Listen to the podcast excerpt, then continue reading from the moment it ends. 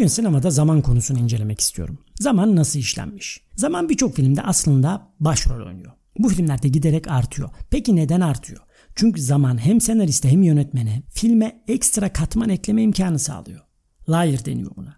Yeni filmlerde ve dizilerde artık çok katmanlılık ilgi çekiyor. Dijital medyanın gelişimi ve pandemi döneminde artan ilgiyi de ele alırsak deli gibi film ve dizi tüketildi. Dijital içerikleri emdik adeta. Bu nedenle insanların beklentisi de sürekli artıyor. Çok düz giden filmleri istemiyorlar artık. Değişik bir şeyler istiyorlar, şaşırmak istiyorlar. Zaman ve zaman yolculuğuyla ilgili birçok film yapıldı. Gelin önce zamanın bir tanımını yapamayalım, ondan sonra sinemada zaman ile devam edelim. Zamanın tek bir tanımı yok. Dolayısıyla pek bir tanımı da yok. Tanrı zamandır. Çok güçlü bir cümle. Dark dizisinin temeli de bu cümleydi. Bence zamanın en iyi tanımlarından biri. Fiziğe göre zaman tanımının yanında saat de gerekiyor. Atomik saat olur, kum saati olur, kuart saat olur, bir peçeteye faturası yazılan Patek Philippe olur. Ne olursa. Zira fizikte zaman ölçülebilmesiyle tanımlanabiliyor. Saat ne okursa zaman o. Saat kuartsa eğer bir olayın süresi saatin içindeki o kristalin salınım sayısı kadar ölçülüyor. Dünya üzerinde bu değişmiyor. İbibikler öter etmez ya da on beş dakika sonra oradayım diyen dostunuz aslında o kristal bilmem kaç kez sallandıktan sonra oradayım diyor. Kısacası dünyada bir dakika, dünya üzerinde her yerde neredeyse bir dakika. Biraz daha derinleştirecek olursak uzay zaman ve görelilik kavramına doğru ilerliyoruz. Uzaya çıktığımızda ve hızımız değiştiğinde artık bir dakika kime göre bir dakika oluyor? Hangi gözlemcinin bir dakikası? Burası olayların karışmaya başladığı yer işte. Yine de fizikçiler farklı aksa da zaman olayların sırasını belirliyor diyorlar. Einstein bize uzay zaman birlikte ve sürekli bir yapıdır ve evrenin dokusunu oluşturur diyene kadar aslında konuya pek yaklaşamamış olsak bile kafamız netti. Rahattık arkadaş. Bir dakika bir dakikadır derdik, geçerdik. Ignorance is bliss. Ama şimdi biliyoruz ki uzay zaman Big Bang ile başladı. Patlama sonrası uzay zamanı halen genişliyor. Bu genişlemeyle sıcaklık azalırken enerji maddeye dönüştü ve homojen olmayan bölgelerde hızlı yoğunlaşmalar meydana geldi. Yıldızlar, galaksiler bu yoğunlaşmalarla oluştu. İşte kozmik mimarimizin esas hikayesi böyle. Kısa hikayesi. Bu arada uzay zamanı esnek ve bükülebilir düşünmemiz gerekiyormuş. Yani nasıl? Gerilmiş bir brandanın üzerine böyle bir metal top attığınızı düşünün. Ağır olan bir metal topu attığınızı düşünün. Bu ne yapar? Brandayı büker, aşağı doğru çeker. Metal topun yakınından da bir misket yuvarlayın. Misket düz giderken metal topun yanından geçtiği yerlerde, topun o brandayı büktüğü yerlerde esasında yolu değişir. İşte bu çekimden kaynaklanıyor. Kütlesel çekimin ışığı bile bükebilmesi. Çok güçlü çekim alanı olan kara deliğin bükmeyi bırakın ışığı yutması. Şimdi gelelim zamana. Uzaydaki bu bükülme sadece uzayı değil, uzay zamanı büküyor diyoruz ya. Yani zamanı da büküyor diyoruz aslında. Mesela kara delikler uzay zamanı öylesine bükerler ki zaman durma noktasına kadar yavaşlar. Ve zamanda geleceğe gitmeyi mümkün hale getirebilir. Yani teorik olarak durum böyle. Geleceğe gidebiliriz. Yani geleceğe gidebiliriz derken aslında şu anda da geleceğe doğru gidiyoruz. Zaman o yönde akıyor. Hiçbir şey yapmamıza gerek yok. Sadece şunu demek istiyorum. Geleceğe daha hızlı ya da daha yavaş gidebiliriz. Daha farklı bir hızda gidebiliriz. Bunu fizik kurallarını çok iyi incelemiş bir film olan Interstellar üzerinden anlatmaya çalışayım. Şimdi filmi izleyenler sadece buraları anlayacak. Interstellar filminde uzay aracı bir kara deliğin olay ufkunda olan bir gezegene iniyor. Bu gezegende yaşam olduğunu düşünüyorlar aslında. Dolayısıyla bu gezegene inerlerse işte insanlık soyu devam edecek. Filmi izleyenler hatırlarlar, bu aslında su dünyası. Yani içinde su olduğunu biliyorlar. O yüzden zaten o gezegene gitmek istiyorlar. Fakat gezegen çok hızlı dönüyor. Uzay mekiğinde bu kadar hızlı dönen bir gezegene, yani olay ufkunda gezegen çok hızlı dönüyor. İniş yapması aslında çok zor. Ama güzel film, biz indiğine inanalım. Bu gezegende bir saatin dünyada yedi yıla eşit olduğunu söylüyorlar. İnmeden önce bunu söylüyorlar. Yani gezegen o kadar hızlı dönüyor ki bizim dünyamıza göre zaman aslında orada çok yavaş akıyor. Kahramanlarımız gezegendeki su kütlesinin fazlalığı ve büyük gelgitler olması nedeniyle burada yaşanamayacağına karar veriyorlar. Vermeseler zaten boğulacaklar. Üzerlerine deli gibi dalga geliyor. Son bir kuvvet mekiğe atlayıp yukarıda onları bekleyen uzay gemisine kaçıyorlar. Ama o da ne? Uzay gemisinde onları bekleyen arkadaşları yirmi üç yıl yaşlanmış. Nerede kaldınız kardeşim der gibi bakıyor arkadaşları. Aslında dev trajedi. Düşünün, ekip arkadaşlarınızı yirmi üç yıl bekliyorsunuz. Yalnız. İşin kötüsü eğer gemide bir hiyerarşi varsa adamın rütbesi de değişmedi. yirmi üç yıl aynı görevde. Torpilsiz devlet memuru gibi. Neyse. Interstellar neden en gerçekçi film? Çünkü zaman da hep ileri gidiyor. Sadece zaman akış hızları farklı.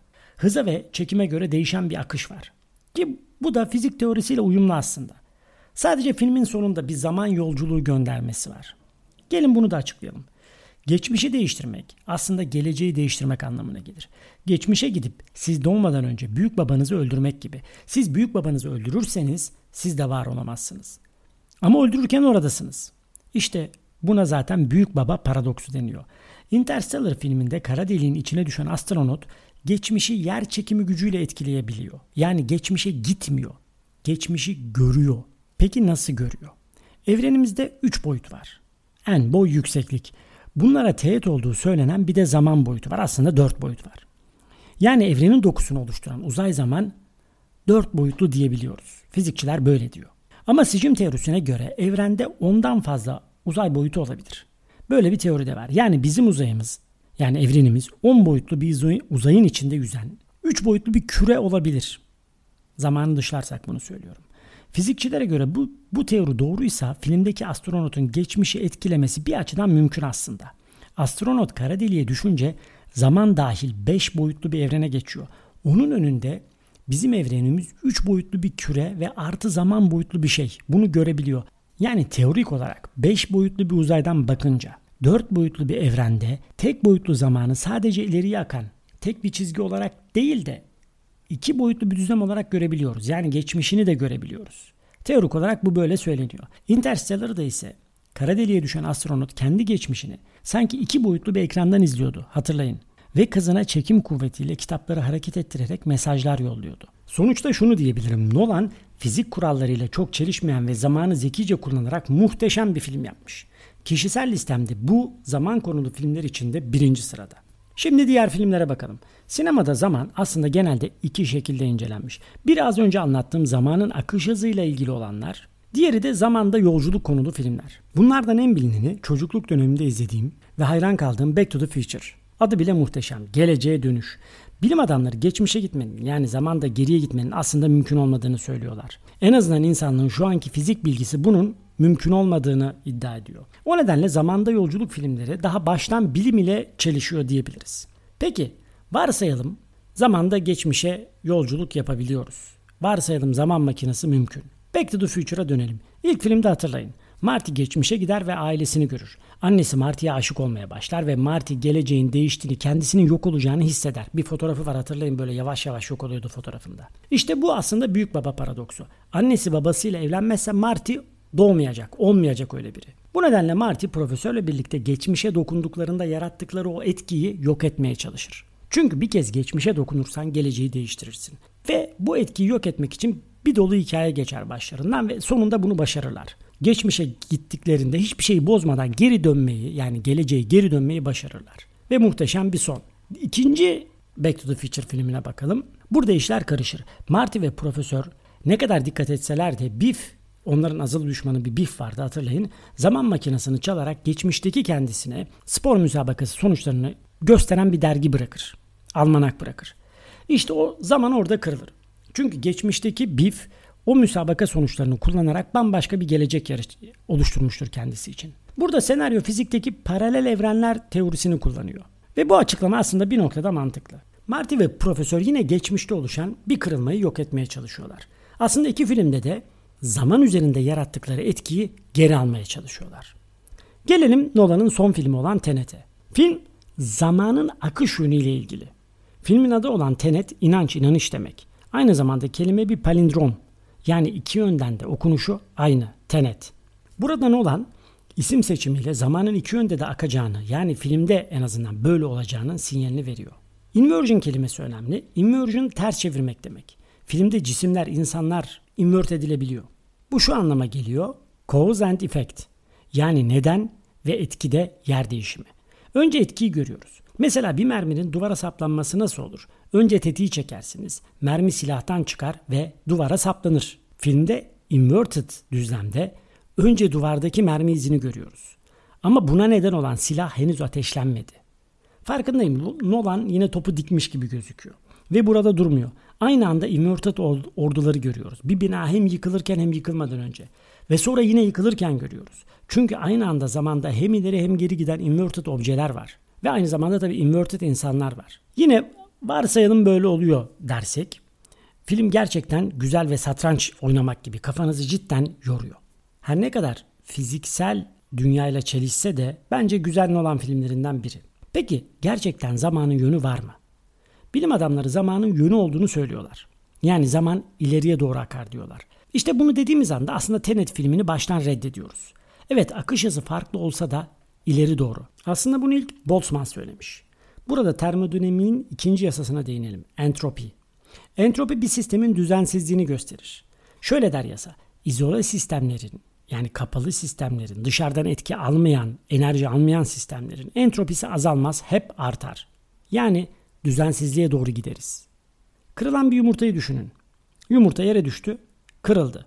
Düzensiz bir hal aldı. Her tarafa savruldu. Yumurta artık o elimizde tuttuğumuz düzenli halde değil.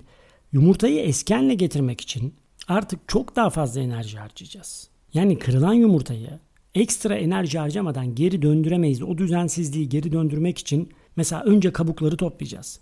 Sonra plazantayı yerden toplayacağız. Yumurta gözünü alacağız. Hepsini içine koyacağız. Sonra kabukları yapıştıracağız falan filan. Bir sistem tam olarak düzenli ise entropisi sıfırdır. Bu aslında soğuk demek. Bir maddenin sıcaklığını onu oluşturan moleküllerin kinetik enerjisi belirler. Sıcak bir maddenin atom başına kinetik enerjisi soğuğa göre daha fazladır. Atom başına daha fazla enerjisi var demek. Sıcak bir madde için konuşuyorum. Entropinin sıfır olduğu yerde mutlak soğuk vardır. Eksi iki yüz yetmiş üç virgül on beş santigrat derece bu. Peki neden düzensizliğe doğru gidiyoruz? Çünkü evrende her şey, atomlar dahil, minimum enerjiye doğru geçmek ister. Büyük patlama en büyük enerjiydi. Bununla birlikte evren hızla genişlemeye başladı. Galaksiler, yıldızlar, gezegenler oluştu. Bunu daha önce söyledik. Ve evren hala genişliyor. Ama sanki daha düzenli gibi düşünebiliriz. Ya da biz öyle algılıyor olabiliriz. Ama durum böyle değil. Halen düzensizlik devam ediyor ve halen atomlar minimum enerjiye inmek için, o düz, düzleme geçmek için çabalıyorlar. Termodinamiğin ikinci yasasına göre entropinin zamanla artışı aslında zamanın yönünü de bize göstermektedir. Zaman oku denilen şey hep düzensizliğe doğru gitmektir bu. Peki entropinin maksimuma ulaştığı an olacak mı? Teoride olacak. Entropi maksimuma ulaşacak ve evrende enerji akışı sona erecek. Her şey, herkes, her atom istediği minimum enerjiye gelecek ve bir yerden bir yere akış olmayacak. Eksi iki yüz yetmiş üç virgül on beş santigrat derece yani. Hiçbir şey olmaması. Sonumuz bu. Peki kara deliklerden geçmek istemek, paralel evrenlere kaçmak, yeni koloniler kurmak. İnsanoğlu bunu niye istiyor? Belki de bu sonu bildiği için mi istiyor? Fizikçilerin teorilerinden derlediğim, size şu anda anlatmaya çalıştığım şey bize kesinlikle bir şey söylüyor. Entropi maksimuma ulaşacak. Her şey sona erecek. İnsanlık kalmayacak. Bize söylediği bu. Acaba biz sinemada, sanatta, acaba ya kaçabilirsek, bu evrenden kaçabilirsek, başka bir evrene geçebilirsek mi peşindeyiz? Belki de entropinin artmadığı, hatta azaldığı bir evren mi arıyoruz? Katrilyonlarca yıl yaşayacağımız bir evrenin peşinde miyiz? Aslında şu anki evrende de katrilyonlarca yıl yaşayabiliriz. Yani evrenin yok olması çok uzakta. Yine de sanki insanlığın devamı için belki dünya yok olmadan önce buradan kaçmayı planlıyoruz. Belki sadece merak ediyoruz. İşte sinema şimdiden bu kaçış olabilir miyi öncelliyor. Bu kaçış olabilir mi sorusunu bize soruyor. Sanat bilimsel verilerden beslenirken aslında bilim de sanattan beslenir.